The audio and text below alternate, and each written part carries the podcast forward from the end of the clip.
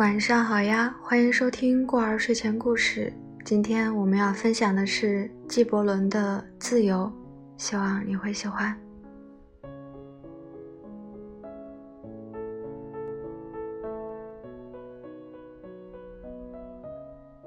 一位演说家说：“请给我们谈谈自由。”他于是说：“在城门边，在火炉边。”我曾看见你们匍匐地下，膜拜自己的自由，宛如奴隶们卑躬屈膝地屠杀他们的暴君前，为之歌功颂德。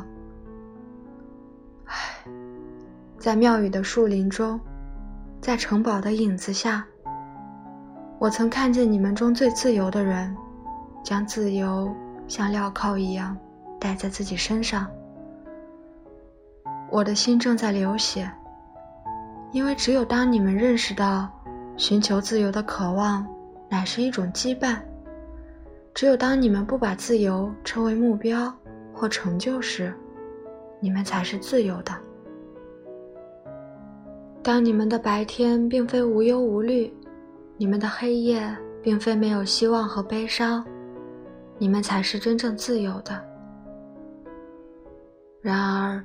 当这些事情扰乱你们的生命，而你们能从中超脱，赤裸而无拘无束，你们才是自由的。你们被自己体会的黎明束缚了你们的五日，只有冲破这枷锁，否则你们如何能超脱昼夜之限？的确，你们所谓的自由正是最牢固的枷锁，尽管。它的链环在阳光下熠熠闪光，使你们眼花目眩。你们如果对自身有所取舍，不就得以自由了吗？你们想要废除的不公正的法律，正是你们亲手写在自己额头上的。你们不能焚毁律书，或者用一海之水来冲洗法官的额头，以此抹掉激励之法。你们想要废除暴君，先瞧瞧他在你们心中构筑的权位是否已经被摧毁。要是一个暴君的自由里没有专制，尊严中没有耻辱，他怎能统治自由尊贵的人民？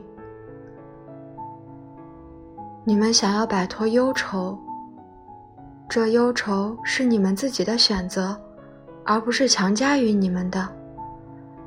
你们想要驱散恐惧，这恐惧是根植于心中，而不是系于所怕之人的手中。的确，万物的正反两面始终在你们体内运行着。